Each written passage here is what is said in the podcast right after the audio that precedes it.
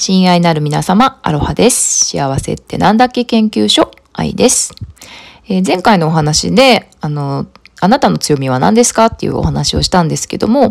そう、私今そのコミュニティでね、自分の強みを世界に解放すべく、強み棚卸し大会をしてるんですけども、そう、で、コミュニティのその仲間と一緒に、あることを開催しました。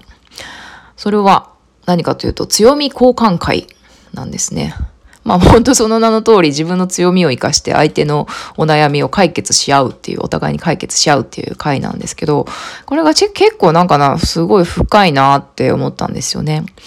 で、それはやっぱりその自分の強みを生かすことで相手が困ってることを助けてあげるっていうことと、まあその逆、あの、自分が弱いところ、もう苦手だなとかこれ嫌いだなって思ってることを自分の弱みを晒すことで相手の強みを引き出す、相手が輝くステージを用意してあげるっていうことができるんだなっていうことに気づいたんですよね。気づいたって当たり前のことなんだけども、でもやっぱり今って Google とかでね、調べたら何でも出てくるじゃないですか。調べようと思えば。パソコンのね、あの、修理の仕方とか、SNS のね、発信の仕方とか、いろいろ出てくるんだけども、何が自分に一番正しいかっていう、そこにたどり着くのにものすごい時間がかかったりしませんですか？そう。うん。でもってそのね、探しているテーマが自分の苦手なことだったりすると、まあ、あの、具体的に言うと私、そのお悩み、あ強み交換会で、あの、パソコンのね、修理の仕方とか、プリンターの選び方とか、まあ、コンピューター、家電関係のことを聞いたんですけど、もう家電のリサーチとかって私も なんか永遠に終わらないんですよね。で、結局どれがいいんだみたいな感じで、本当に迷宮に迷い込んじゃうんですけども、それをあの、強みとしている、あの、仲間にね、お願いすると、あ、もう愛さんのその状況だったらこれこれこれがいいよっていうふうにパパパッと、なぜならみたいな理由もつけてね、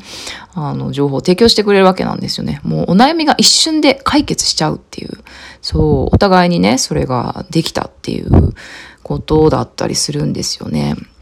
だから、あのーなんかそれが循環するというか、自分の弱みをね、解放することっていうのが、誰かの強みを引き出して解放させることだったりしますよね。なんか自分が大嫌いだって思ってることって誰かもね、迷惑に思うんじゃないかって思いがちなんですけど、実はそれが誰かの大好きなことだったりするんだなっていう、改めて発見しました。うん、でもってこういうふうにね強みとこよ強強みと弱みをこう交換し合っているとなんかどんどんこう親しみが湧いてくるし感謝もあるし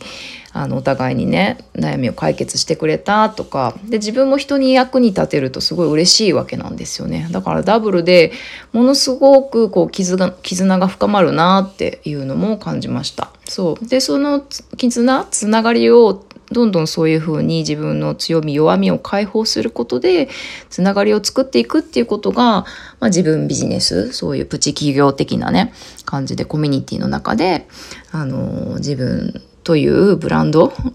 ブランドって言わなくても、まあ、自分という存在をそのコミュニティで根ざしていくっていうことにすごくあのいいなっていうふうに思いました。はいそんなところで ちょっとまとめ方が 今反省してるんですけど、まあいいや。あと1分で次の、あのー回が始まるので、ちょっと今日はここで失礼します。今日は、今日も良い一日をお過ごしください。じゃあね、バイバイ。